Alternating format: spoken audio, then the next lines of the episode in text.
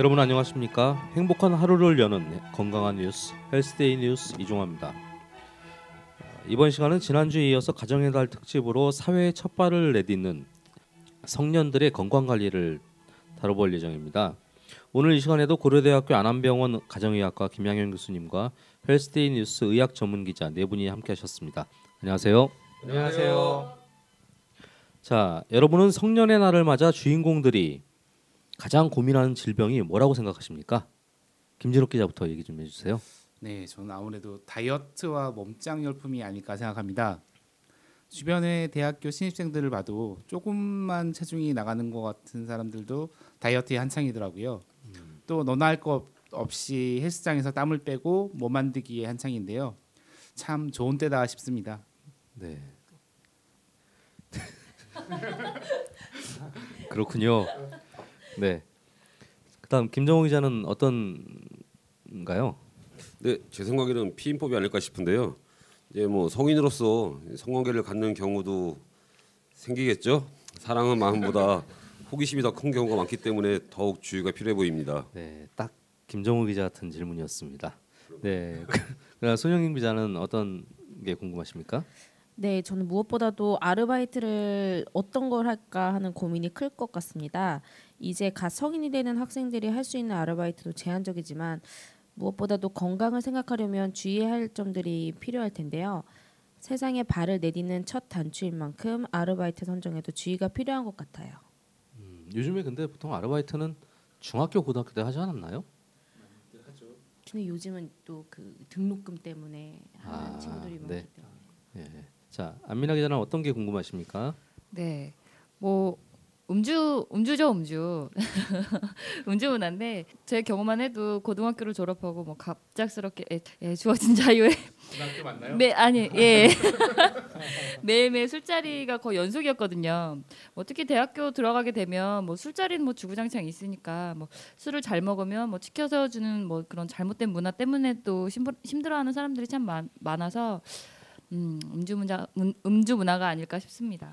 안민아 기자는 지금도 그러시잖아요. 네. 네. 네. 네.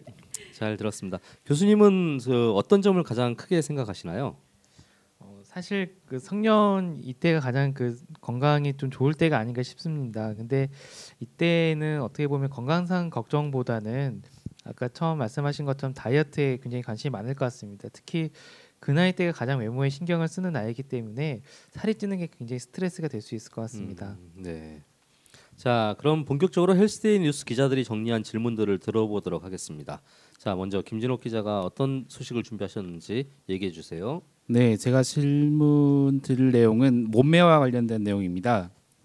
어, 살을 빼기 위해서 운동하는 경우도 많지만 그 몸매를 만들기 위해서 운동하는 경우도 많은데요. 헬스장에 가보면 운동하는 여학생들도 많더라고요. 그 중에서도 가슴을 키우는 운동 같은 게 관심이 많은 것 같던데요. 가슴이 커지는 스트레칭 같은 것들이 정말 효과가 있나요? 어, 뭐 운동은 사실 뭐 가슴 키우는 운동 말고요. 그러니까 여성뿐만 아니라 남성도 굉장히 관심이 많고 뭐 사실 요즘에는 남성도 이제 그 좀 볼륨 있어 보이려고 좀 많이 운동을 하는데요.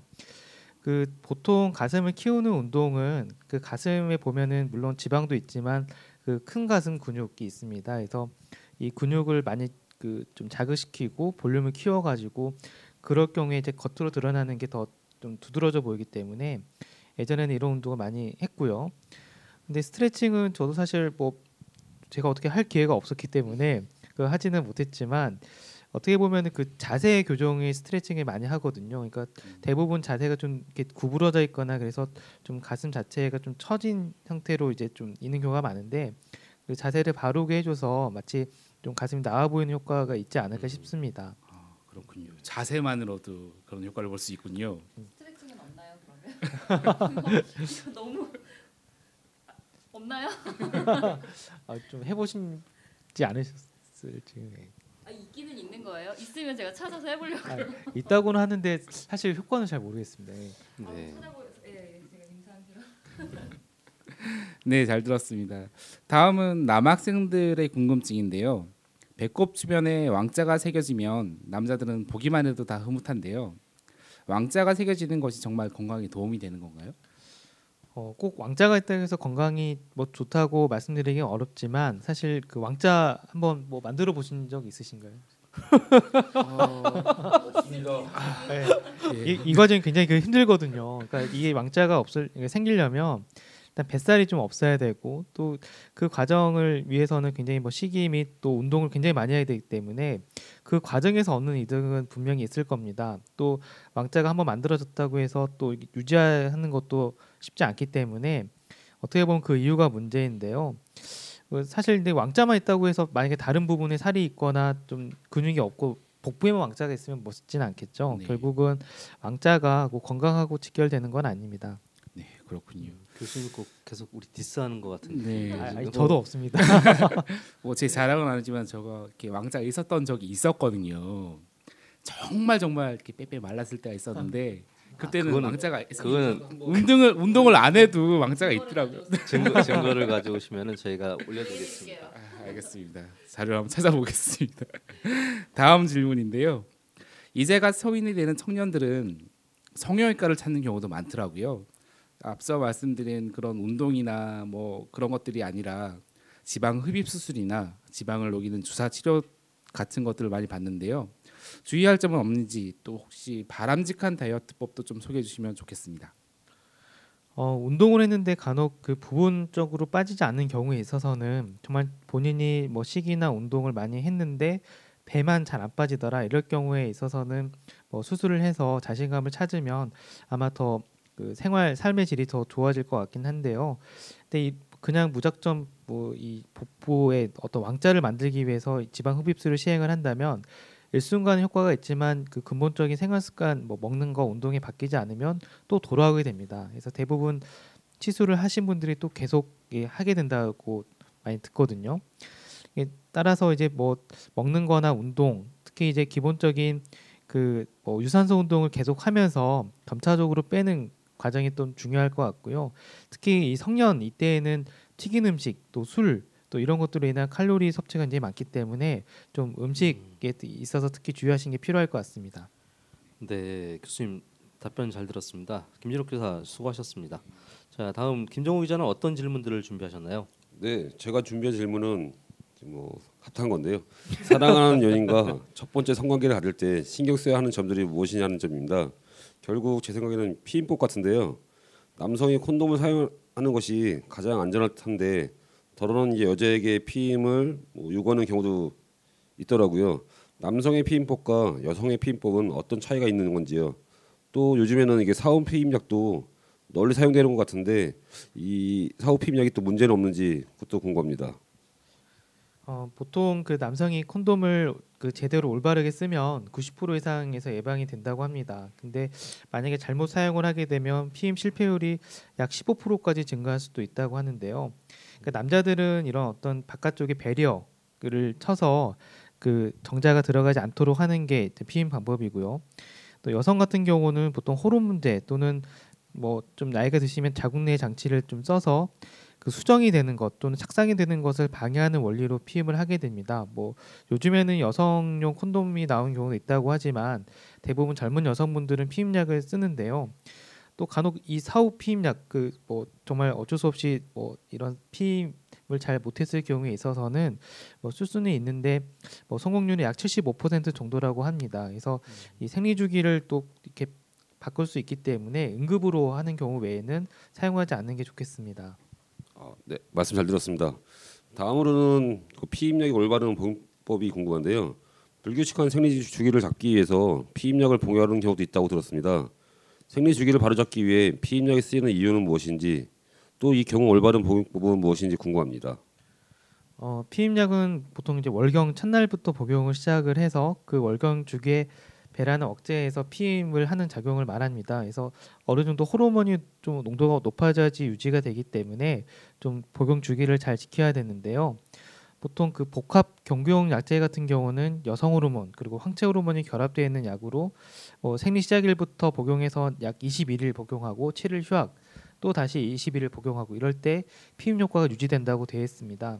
특히 만약에 약을 뭐 복용하고 깜빡해서 약을 먹지 않을 경우는 12시간 내 두 알 정도 먹으면 좀 효과가 유지가 된다고 하고요. 만약에 2일 이상 지나가게 되면 피임 좀 실패율이 높아지기 때문에 좀 주의하셔야 되고 보통은 약을 끊고 3개월 내에 배란이 또 재개가 되기 때문에 이런 점들도 확인하신 게 필요할 것 같습니다. 네, 굉장히 어렵네요. 어, 이걸 어떻게 지킵니까? 우리 보통은 수학, 수학을 잘해야 그. 요즘에는 약을 보면 다 포장이 그렇게 주기별로 돼 있어서 아마 아, 그대로만 드셔도 될 겁니다. 그냥 콘돔을 쓰면 되죠. 그러면 되지 뭘 굳이 불편하게. 아, 그 10% 때문에. 네, 그렇습니다. 말씀 잘 들었습니다. 아, 오늘은 제가 궁금한 게 진짜 많은데 그래도 뭐 제 순서 또 다른 분들 기다리시니까 이제 마지막 질문입니다. PM에 대한 부족한 지식이나 혹은 이제 또 뭐 업소를 이용하는 경우 뭐 이런 종, 종종 있는데요. 이럴 때 이제 성병에 걸린 경우가 더러 있습니다. 성인들이 걸릴 수 있는 성병의 종류에는 어떤 것들이 있고 또 예방을 위해서는 어떤 점에 신경을 써야 할까요? 뭐 사실 뭐 매독이 예전에만 있는 걸로 알고 있지만 최근에도 많이 있습니다. 그래서 간혹 저기 뭐 그 진료실에서 그 부부가 들어왔는데 좀 약간 좀 별로 이렇게 표정이 안 좋고 이럴 때 보면 남자분께서 매독이 있고 또 거기에 더불어서 이제 아내분까지 있는 경우에 좀 예, 그런 경우 있어서 정말 분위기 썰- 썰렁하거든요. 근데, 근데 이런 매독도 현재 있고 뭐 크게 이제 저희가 뭐 인질, 뭐 클라미디아 뭐 이런 것처럼 뭐 매독 이런 것들은 세균성 감염이고요. 우리가 이게 단순 포진 바이러스, 뭐 허르페스라고 알려진 바이러스 감염, 또 트리코모나스처럼 기생충을 매개로 하는 그런 성매개 감염병이 있습니다. 근데 보통 이런 질병들이 그 나타나기 전까지 잠복기가 있고 크게 증상이 없다가 뭐 매독 같은 경우는 이렇게 무통성 궤양이 생기는 경우도 있거든요. 그렇기 때문에 좀 주의하셔야 되고 만약에 소변 볼 때 불편하다 또는 소변 보는데 좀 뭐 농이 나온다 뭐 이럴 때에는 좀 꼭 그 확인을 해보시고 이때 제대로 이제 약을 먹지 않거나 치료가 늦어지게 되면 간혹 불임으로까지 이어질 수 있기 때문에 뭐 일단 일차적으로 그 콘돔을 쓰는 게 좋겠고 가장 근본적으로는 어, 업소 사용을 자제하는 게 좋을 것 같습니다. 네, 교수님 되게 불편한 답변 잘 들었습니다. 네. 다음 손영임 기자는 어떤 질문들을 준비하셨습니까? 네, 아까 말씀드렸다시피 저는 아르바이트에 대해서 궁금한 점을 좀 골라봤는데요. 어, 아르바이트를 선택할 때 어, 고민해야 되는 점들인데요. 특히 뭐 지하 주차장이나 이런 곳에서 안내를 하는 아르바이트생들의 경우 오랫동안 나쁜 공기 안에 노출될 수밖에 없잖아요. 이러면은 장기적으로 해가 될 듯한데요. 이런 지하 주차장 아르바이트를 할 경우 어느 정도 해가 되나요? 또 주, 주유소 아르바이트의 경우에도 기름 냄새나 가스 냄새 이런 게 폐암 유발에 직접적인 영향을 미친다는데 마스크를 착용하는 것이 필요한지 궁금합니다.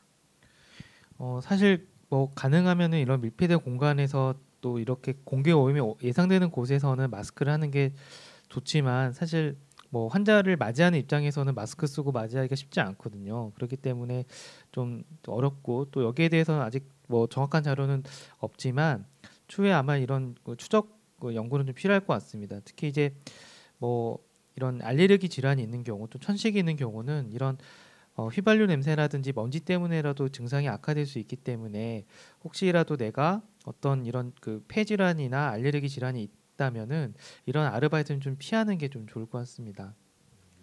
아, 네. 그 다음 질문인데요. 편의점 아르바이트 같은 경우 오래 서 있는 것이 참 힘들잖아요. 제가 아는 동생도 나이가 굉장히 어린데 하지정맥류가 생겨 있더라고요. 그래서 이게 왜 그러냐고 물어보니까 편의점 알바를 오래 했다고 하는데 이런 오래 서 있는 알바를 할 경우 하지정맥류를 예방하기 위해서 어떤 점에 신경을 써야 할까요? 아마 뭐 오래 서 있다 보면은 이게 중력을 계속 밑으로 받게 되고 이러다 보면 피가 아래로 쏠리고 그러다 보면 정맥에 어떤 역류를 방지하는 이런 밸브 같은 게 있는데 그게 이제 무리가 돼서 하지로 아래쪽으로 이제 피가 쏠리게 되는 하지 정맥류가 발생하는 경우가 많습니다.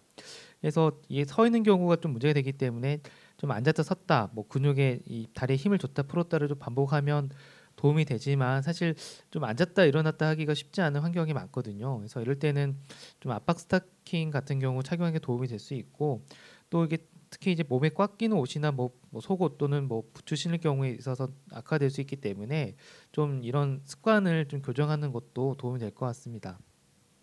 네. 그리고 뭐 제가 하나 더 궁금한 게 있는데 요즘 그런 등록금을 모으고 이러느냐고 새벽에 우유 배달도 하고 뭐 이런 아르바이트도 하고 그런 아르바이트를 여러 개를 하는 학생들이 참 많은데요.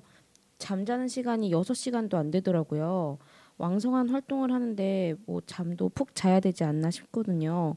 활동량이 많은 것과 수면 시간은 어떤 관계가 있나요? 또 이런 청년들에게 적당한 수면 시간은 어느 정도인지 참 궁금합니다. 사실 저도 요즘에 바빠서 한 6시간 못 잔 것 같은데 아마 대부분 그 일하시는 분들이 6시간에서 8시간 수면하기는 쉽지 않을 것 같습니다. 근데 이 수면이라고 하는 거는 물론 신체도 쉬지만 정신도 쉬는 시간이고 또 뭐 기억에 관계되는 여러 가지 그 과정들이 나타나는 그 시간이기 때문에 만약에 한참 이렇게 일하거나 이런 공부를 해야 될 때 잘 자지 못한다면 학습 능력이 좀 떨어질 수 있고요. 또 어, 앞전에 제가 말씀드린 것처럼 이 잠을 제대로 못 잘 경우 특히 6시간 미만, 5시간에서 6시간 미만의 수면이 비만을 증가시킬 수 있습니다. 또 오히려 이제 반대로 8시간에서 9시간 이상 수면도 비만을 일으킬 수 있고 그렇기 때문에 사실 제가 가장 좋게 보는 시간이 6시간, 8시간, 한 7시간 정도 수면이라고 생각을 합니다. 음, 네. 교수님 잘 들었습니다. 손님 기자 질문은 항상 생활형이죠. 네. 네. 다음 안미라 기자는 어떤 질문들을 준비하셨나요? 네, 저는 음주 습관에 대한 건데요. 어, 시, 그 신입생 환영회 때 보, 떠올려 그때를 떠올려 보면 정말 뭐 토할 때까지 마시잖아요. 뭐 토하고 또 먹고 뭐 토하고 또 먹고 이런 경우가 있는데 어. 뭐 세 번까지도 토하고서 먹는 사람도 봤어요. 네, 토하고 술 먹는 이런 습관이 어떤 문제를 일으킬 수 있는지에 대해서 좀 말씀. 왜 그렇게 보시나요? 어, 마치 경험담이 아닐까. 근데 안타깝네요. 네. 사실 그 젊은 나이에서는 그 다행인 거는 그 노인들 같은 경우 이렇게 토하고 술 마시다 보면 전해질 균형이 깨지면서 문제가 될 수가 있는데 근데 젊은 사람 같은 경우는 토하더라도 굉장히 좀 세게 토하거든요. 근데 토하다 보면 그 압력 때문에 이 위하고 식도 연결 부분이 찢어지면서 간혹 그 피가 나는 경우가 있습니다. 그래서 우리가 그 심하게 손상이 될 경우를 뭐 말로리와이스 증후군이라고 하는데요. 음. 이렇게 되면은 뭐 바, 바깥으로 나는 뭐 피도 있지만 변을 보게 되면 나중에 까맣게 변이 나오거든요. 그래서 이런 것들을 좀 주의를 하셔야 되는 게 좋습니다. 아 그리고 이거는 이제 그 다음 날 얘긴데요. 그 다음 날도 계속 나오면 정말 노란 제 얘기가 아니고요. 뭐 그 위 위액이라고 막 이렇게 얘기를 하더라고요. 위 위액 같은 게 나온다고. 이제 그런 게 진짜 뭐 위액이 맞는 건가요? 그 보통 이렇게 토하다 보면요, 그, 그 저기 우리가 흔히 이제 그 담즙이 이렇게 역류해서 담즙이 나오는 경우도 있거든요. 그러니까 아, 이게 역류를 하는 과정이 이제 초래가 됐는데 역류를 하다 보면 원래는 그 위산이 이 식도에 자극이 되면서 그 염증을 일으켜서 역류성 식도염이 생길 수가 있고요. 또 담즙 같은 경우도 위에 역류가 되면서 그 담즙성 위험이 또 생길 수도 있습니다. 그래서 네. 가능하면 토할 정도로 마시지 않는 게 제일 좋을 것 같습니다. 어 제가 이 질문하니까 모든 기자분들이 되게 집중해서 듣고 계셨어요. 이게 그 안미라 기자는 술이 안미라 기자를 먹잖아요. 네. 또 코멘트 하겠습니다. 네. 네 그리고 요즘에는 좀 그 음주에도 그 시대적 유행이 있잖아요. 근데 요즘에는 에너지 드링크랑 같이 이렇게 섞어서 먹는 경우가 되게 많은데 이제 그거를 먹게 되면 밤새도록 지치지 않고 쭉 마실 수 있다고 해서 요즘에는 이렇게 해서 폭탄을 많이 하더라고요. 물론 안 좋고 어, 되게 위험한 거겠지만 이렇게 해서 먹었을 경우에 우리 몸에 어떤 이상 증세가 증상이 올 수 있는지 그리고 음, 좀 뭐라고 해야 되나요? 좀 그래도 올바른 음주 문화, 예, 즐길 수 있는 거에 대해서 좀 간략하게 좀 말씀 좀 부탁드릴게요. 음, 글쎄요 아마 그 음주 문화는 계속 바뀌는 것 같습니다. 근데 이 카페인을 만약에 섞어서 드시게 되면 사실 우리가 술만 먹어도 속이 좀 쓰리잖아요. 근데 카페인까지 먹게 되면 우리가 커피 마시면 마치 속이 좀 쓰린 것처럼 네, 그러니까 위장 장애가 좀 더 생길 수가 있고요. 그리고 사실 그 맛이나 이런 것들 때문에 먹게 되는데 저는 이제 그 대부분 섞어 먹는 카페인 음료가 굉장히 고카페인 음료거든요. 네. 그래서 이 고카페인 음료를 먹다 보니까 사실 잠이 안 올 수밖에 음, 없습니다. 그래서 이 네. 술로 인해서 이 억제가 풀어지면서 느슨해지는 거를 이렇게 좀 상쇄시켜 주는 효과인데 결국 이렇게 먹다 보면 굉장히 많은 양을 먹게 되거든요. 네. 그래서 제 생각에는 이렇게 섞어서 먹는 거는 뭐, 뭐 한두 잔 정도는 상관없겠지만 이게 한두 잔 시작했다가 또 많이 먹을 수 있기 때문에 좀 주의를 하는 게 좀 좋을 것 같고요. 네. 어, 가장 좋은 방법은 술을 먹을 때 물을 꼭 옆에다 놓고 먹는 게 제일 중요한 것 같습니다. 음, 그러니까 네. 이 술을 뭐, 뭐 대사하는 과정 그리고 또 소변을 많이 보고 이렇게 해서 탈수가 많이 되기 때문에 물을 드시게 되면 이런 알코올이 나타나는 효과도 좀 늦출 수가 있고 또 몸에도 좀 굉장히 좀 보호하는 음, 효과가 있기 때문에 네. 가능하면 에너지 음료보다는 물과 함께 먹는 게 제일 좋을 것 같습니다. 그 이게 이제 성인이 된 아이 그 청소년들이라든지 성인들이 이제 저희한테 보내준 질문들인데 네. 이제 좀 이거하고 좀 별개로 에너지 음료는 저희는 사실은 에너지 음료하고 술하고 타 먹을 일은 없거든요. 네, 음. 소맥은 어, 어떤가요? 그 소맥은 사실 저희가 이제 어떻게 보면 이게 좀 부드럽게 그러니까 소주가 좀 독한 분들은 사실 좀 맥주랑 섞어 먹으면 좀 맛있기도 하고 이제 그래서 먹긴 하는데요. 결국은 알코올 양만 더 많아지게 됩니다. 그러니까 그 소주 그냥 두 잔 먹거나 좀 알코올 그러니까 맥주를 먹는 것보다 전체적인 알코올 양이 좀 많아지고 특히 순하다라는 것 때문에 그뭐한잔 먹을 걸 두 잔 이상 먹게 되거든요. 결국 알코올 양이 많아져서 건강에는 좋지 않을 것 같습니다. 교수님 소맥을 안 드시죠? 어, 저는 사실 이렇게 술을 잘 하지 못하는데요. 그 우리 마음을 이해하실 수 없어 이거는. 아 근데 제, 저도 이제 그 소맥을 이렇게 먹게 된 상황이 있으면 먹게 되는데 뭐 사실 소주를 먹는 것보다 좀 편하긴 한데요. 이렇게 많이 먹게 되더라고요. 네. 맛이 없으셨나 봐요. 그 소맥이. 소맥을 소맥을 좀 맛있게 말아서 맛깔나게. 안 기자님이 겁나 잘 말고 아, 네, 알겠습니다. 참고하겠습니다. 아 그리고 이거는 좀 슬픈 이야기일 수도 있는데 이제 성년이 된 우리 학생들이 술을 성년의 날에 술을 마셨다가 사망하는 이런 사건 사고들이 우리가 뉴스에서 좀 접하게 되는 때가 있어요. 네, 이런 사고를 막기 위해서는 어, 술을 먹었을 때 이성적인 판단을 하기는 상당히 어렵지만 어떤 증상이 있을 때는 절대로 술을 먹지 말아야 하는지 본인들이 이제 좀 판단할 수 있는 기준을 좀 말씀해 주셨으면 좋겠어요. 그리고, 아 그리고 또 조치도 어떤 거를 취해야 되는지. 그걸 네. 어떻게 해, 그렇게? 그러니까 뭐 그런 거 있잖아요. 뭐 시, 시, 신입생 이제 환영회 때, 네 그때 한 잔을 먹고 이제 저희 예전에 같이 일했던 이제 동료 언니인데 한 모금 먹고 기절해서 응급실로 실려갔어요. 근데 그분 같은 경우에는 전혀 이제 해독을 할 수 있는 능력이 아니었던 거예요. 근데 그분은 극단적인 경우니까 본인은 아 나는 술을 먹으면 안 되는 체질이라는 거를 이제 판단이 섰지만 이게 극명하니까 이, 이분은 아는 거지 일반적으로 사람들이 똑같은 양을 먹을 수는 없잖아요. 그러니까 어느 정도에서 이제 본인이 내 나는 이 정도에서 좀 음, 조절을 할 수 있는지 어, 저도 궁금하네요.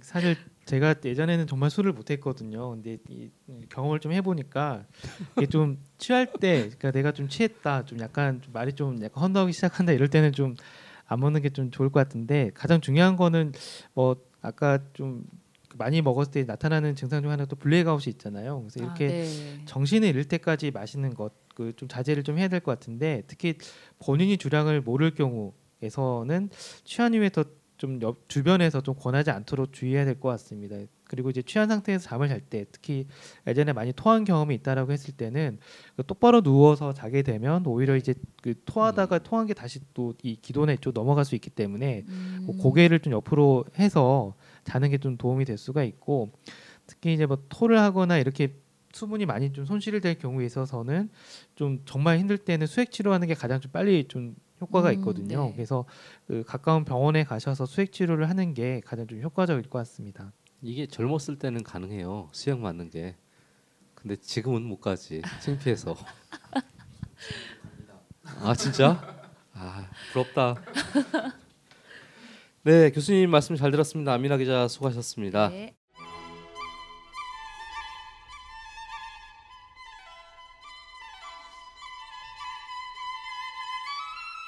자 이번엔 김양현의 기다 아니다 코너입니다. 기다 아니다는 알쏭달쏭한 건강 상식을 기다 아니다로 알기 쉽게 정리해 주는 시간인데요. 자 바로 시작하겠습니다. 준비되셨죠? 네. 가슴을 키우는 운동이나 얼굴이 작아지는 마사지는 효과가 있다. 기다 아니다. 예, 세모. 그러니까 열심히 하면 약간의 도움이 될 수 있는데요. 어떻게 보면 그 근육이나 부종 등 가역적인 부분에 좀 변화는 될 수 있을 것 같습니다. 네. 두 번째입니다. 성병은 성생활이 문란한 사람만 걸린다. 기다 아니다. 예, 아닙니다. 그러니까 파트너가 물란할 경우, 예, 파트너가 문란할 경우. 아 예. 자 세 번째입니다. 콘돔을 사용했어도 불안한 마음이 들면 먹는 피임약을 먹는 것이 좋다. 기다 아니다. 예, 기다. 그러니까 콘돔을 하더라도 실패율이 어느 정도 되기 때문에 예, 뭐 만약에 만전을 기한다면 먹는 것이 좋습니다. 네. 자 백화점 지하 주차장이나 주유소에서 알바를 한다면 황사 마스크는 필수다. 기다 아니다. 어, 이건 좀 세모로 주고 싶은데요. 아직 그 근거가 좀 부족하기 때문에 근데 하지만 가능하면 착용을 권유하고 싶습니다. 자 마지막입니다. 술을 많이 마시거나 취하기 위해 약을 먹는 것은 전혀 도움이 안 된다. 기다 아니다. 어, 아니다. 그러니까 아직 숙취에 도움이 되는 약은 정확히 없거든요. 그래서 뭐 흔히 알려진 숙취 해소 음료도 조금 근, 근거가 좀 부족한 걸로 되긴 합니다. 그여여 어, 땡땡땡 뭐 이런 것들 괜찮잖아요. 아, 근데 이게 음, 좀 어떻게 보면 그냥 저희가 흔히 말하는 그냥 물 많이 마시고 콩나물국 먹고 하는 게 또 도움이 될 수 있거든요. 그래서 아직 교수님이 술을 많이 안 드셔보셔서 그러시고. 예, 죄송합니다. 자, 예, 교수님 설명 잘 들었습니다.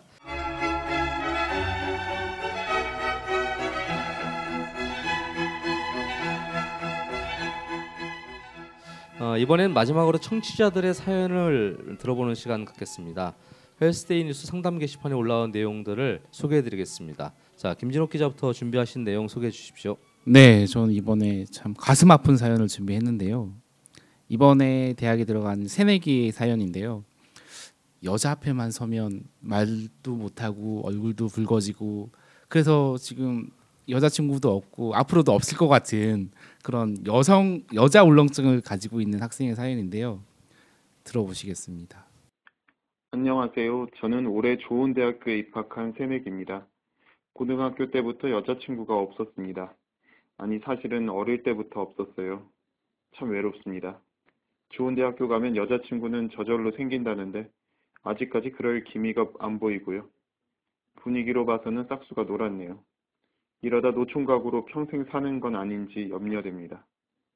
그런데 주변에서 보면 여자친구 있는 놈은 맨날 있고, 없는 놈은 맨날 없네요. 음, 여자를 볼 때 눈을 못 마주치고 약간 울렁증이 있어서 그런 듯한데요. 여자 울렁증을 극복할 수는 없을까요? 스무 살이 하는 고민이에요? 저도 이 비슷한 고민을 했었던 것 같습니다. 마녀 나오는 그러니까 저도 처음에는 좀 그랬는데 이게 좀 나이가 드니까 좀좀 그런 것 같습니다. 그 그러니까 어떻게 보면 그 말씀하신 것처럼 우리가 그 여자 사귀는 거는 자신감에서 출발하는 것 같은데요. 그러니까 여자도 똑같은 사람이라고 생각하면 도움이 되는데 남자하고 여자는 너무 다르다라고 여자를 너무 좀 이렇게 좀 이렇게 어, 잘 너무 이렇게 사람이 아니다라고 생각을 하게 되면 접근하기 좀 더 어렵고요. 그러니까 사람이 아니야. 네. 이렇게 좀 이렇게 여, 여자도 똑같은 사람이라고 생각하고 접근하면 도움이 될 것 같고 사실 이제 울렁증이 너무 심해서 말을 못하거나 뭐 간혹 뭐 여자뿐만 아니고 공연 같은 경우 뭐 심할 때에는 어, 간혹 이제 베타 차단제 같은 걸 드시면 조금 극복에 도움이 되거든요. 혹시라도 너무 울렁거리면 뭐 정말 그런 방법이라 쓸 수가 있고요. 그리고 또 한 가지 가장 중요한 거는 이제 진심이 통하게 되기 때문에 어, 조금 더 경험을 쌓고 그러면 좀 좋은 분 만날 수 있을 것 같습니다. 연애 상담이었습니다. 연애 상담. 진심이 통하셨나요? 진심이 통하셨나요? 네, 교수님 설명 잘 들었습니다. 자, 김정우 기자는 어떤 사연 준비하셨습니까? 네, 제가 준비한 상담도 음, 음성 상담인데요. 피임법으로 고민하는 여학생입니다. 상담 내용을 직접 들어보시죠. 안녕하세요. 서울 연희동에 사는 여학생입니다. 고2 때 남자친구랑 처음으로 관계를 가졌었는데 이후에도 서너 번 관계를 가졌습니다. 남자친구가 콘돔을 끼긴 하는데 불안합니다. 친구가 콘돔 꼈는데도 임신해서 수술을 했거든요. 안전하게 하려면 루프나 경구 피임약 등으로 이중 피임을 하라는데 그럴 경우 나중에 불임에 빠지진 않을지 걱정됩니다.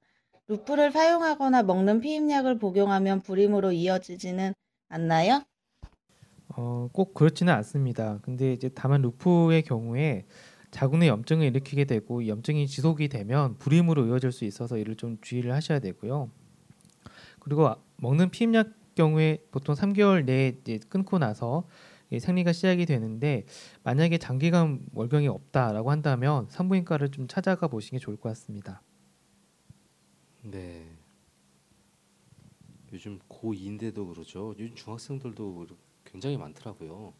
네, 요즘에는 뭐 거의 초등학생까지 가는 경우가 있어서 네. 요즘에는 예전에는 그, 그 자궁경부암 백신이 사실 성관계를 맺고 나서 맺기 전에 어떤 맞도록 해서 나이 연령대가 보통 18세 뭐 이 정도 됐는데 요즘에는 좀 더 낮춰진 걸로 돼 있습니다. 네. 그래서 참 예. 그 추경? 추경할 때쯤 되면은 맞으라고 이렇게 권고를 하더라고요.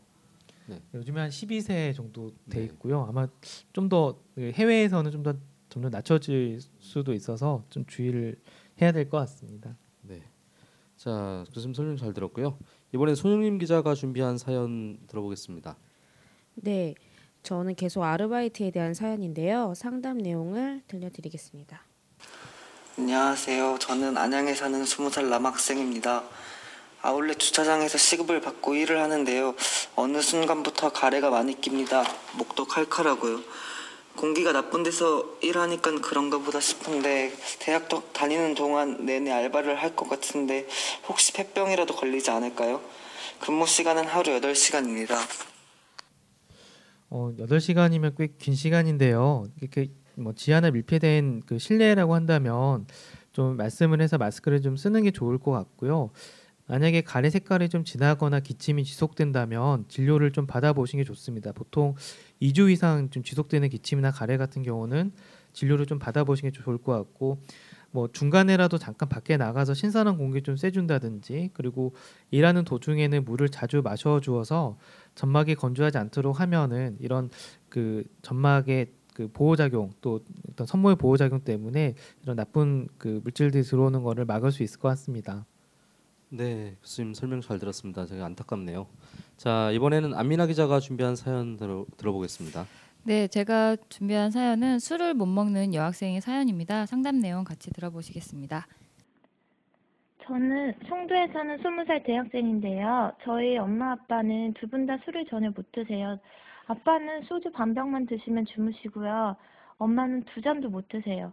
근데 얼마 전 신입생활형에 가게 됐는데요. 엄마 아빠 두 분 다 술을 못 드셔서 정말 걱정을 많이 했는데 근데 저는 신기하게도 술을 마셔도 아무렇지도 않더라고요. 소주 두 병을 넘게 마신 것 같아요. 맥주도 먹고 그랬는데 멀쩡하더라고요.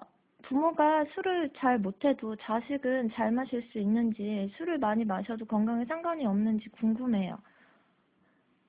언니도 오빠도 있는데 다들 술을 못 하거든요. 할아버지 할머니도 다 술을 못 드셨다고 들었고 근데 저만 잘 먹어서 기분이 좋으면서도 한편으로는 걱정도 되고요. 고민이에요. 진짜 이건 술을 잘 먹는 그러니까 어떤 분은 선천적으로 알코올 그 분해하는 효소가 그 충분해서 먹더라도 취하지 않는 경우가 있는데 바로 이 학생이 그런 경우가 아닌가 싶은데요. 그 사실 술을 조- 잘 못하는 저로서는 좀 부럽기도 한데 근데 이제 술을 많이 먹는 것이 꼭 그 건강에는 좋지 않기 때문에 적절한 양을 좀 본인이 좀 기억하셔가지고 어 좀 자제하시는 게 좀 필요, 필요할 것 같습니다. 네, 교수님. 참 설명 잘 들었습니다. 자, 벌써 저희가 준비한 시간 다 됐습니다. 다음 시간엔 가정의 달 특집 부부의 날과 관련된 내용 좀 다뤄보겠습니다. 자, 오늘 수고하셨습니다. 고맙습니다.